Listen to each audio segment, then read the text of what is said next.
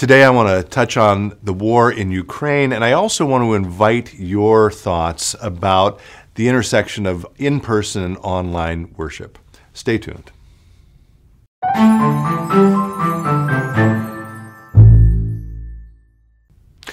Hello, friends. Pastor Tim Westermeyer here, Senior Pastor of St. Philip the Deacon in the western suburbs of Minneapolis. Good to be with you as always.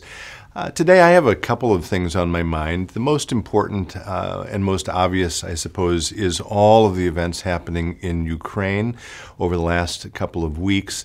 Uh, and I want to just uh, lift up uh, one small way here at St. Philip the Deacon that we are uh, responding to that crisis, to that war and that's by supporting our friends at Lutheran Disaster Response. Uh, we'll provide a link to how to get to that. And we've talked about this here in the congregation, but I'll mention it here as well. This is an organization that we um, encourage people to support at moments like this or other. Um, times of need. And I'm going to re- read you something that they sent out about how they are helping on the ground. Lutheran Disaster Response is accompanying our companions in Ukraine, Hungary, Poland, and Slovakia, as well as such ecumenical partners as Lutheran World Federation and Church World Service in their humanitarian response to the crisis. These partners provide refugees with immediate support and supplies such as food, blankets, water, and hygiene kits. Uh, so again, I'm just lifting that up as one way that you are um, welcome to help. Obviously, if you have other uh, organizations you want to support, that's just fine. I'm, I'm not saying you should support this instead of them. I'm just lifting up that entire situation and all of those who are affected by it. And I would encourage us all, obviously, to keep it in our prayers. So that's the most important thing I want to say today.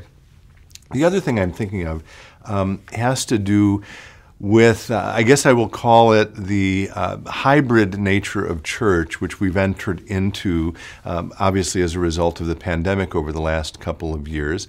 Uh, here at St. Philip Deacon, we moved to online only worship in March of 2020. And since then, uh, you know, we've made a lot of adjustments and changes to that. We've been doing in person worship since about Easter of this, uh, a year ago of 2021.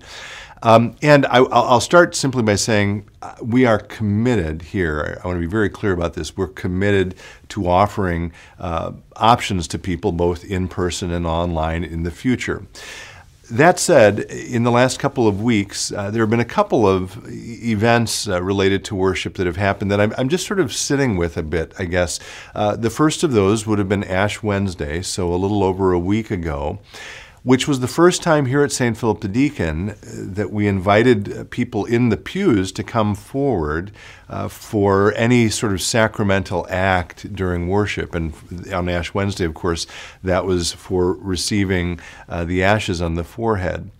And I have to say, you know, that's a very powerful and poignant and intimate moment, even in so called normal times. But because it was the first time that people came forward, and we gave them the option, but I think pretty much uh, everyone who was there at all three of the services we held came forward to receive those ashes. And after two years of people not coming forward for anything, um, it was particularly powerful and particularly poignant. Um, and I found myself uh, getting kind of choked up, which happens to me with some frequency during worship. But it was a really moving moment. And um, it struck me, I guess, that that's one thing uh, you can't do virtually. Uh, the second thing that I, am thinking of is uh, the night before we're taping this. Um, so this would have been the Wednesday after Ash Wednesday. We held um, Holden evening prayer services, or a, a Holden evening prayer service. That's a particular liturgy we do. We only do it five times a year. And again, it's been two years since we've been able to do all five of those. And they are always preceded by a soup supper. This is during the season of Lent. And again, it was very well attended. People came for the soup, they came into the sanctuary for that beautiful evening prayer service. And once again, I was reminded of the power, I guess, of being together physically.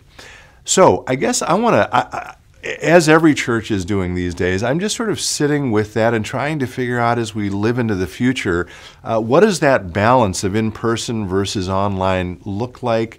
And I would welcome your thoughts about this. Sort of over the last couple of years, um, what have you appreciated most about online services or other events related to either St. Philip the Deacon or the church you're part of? And what have you missed about being in person? And maybe if you've been returning to some in person activities, how have those been different for you than online uh, activities and experiences? Um, again, I, I want to state once more we are committed to continuing to offer both of those options here, but I think it's important for us as Christians to reflect on why we're doing it and how we're doing it and what we offer online and what, what is offered um, maybe in person. And as one additional resource related to this ongoing conversation, I'll lift up two recent articles from the New York Times. Um, one of these was published in late January. Uh, it's called Why Churches Should Drop Their Online Services. We're not doing that here. Um, but it's by Tish Harrison Warren. It's an opinion writer at the New York Times. Um, we'll provide a link to that article. And shortly after she published that, about a week later, um, this is the way the headline reads and what I printed out. I wrote last week about ending online church. Here's how readers responded. Some of whom said, agree with you, some of whom said, you know, I don't think you took into account X, Y, or Z. And here's why I think online church is still valid and important and meaningful. So, again, we'll link to those. And I would love uh, to hear your feedback about this, to hear your thoughts about it. Um, I'm grateful here at St. Philip the Deacon that we've been able uh, to offer both options. And again, as we look to, ahead to the future, I, I, we will continue to do that. I just want to be uh, thinking about it uh, as we live into this next chapter of church together, though. So that's it for today. Again, keep Ukraine in your prayers, and as always, be well, stay in touch, and God bless.